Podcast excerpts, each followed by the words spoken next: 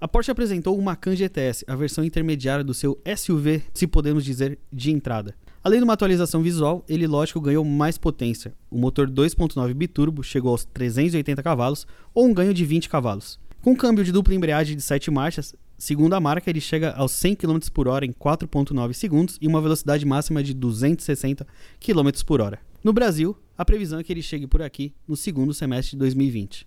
Para mais detalhes e fotos, entra lá no motor1.com.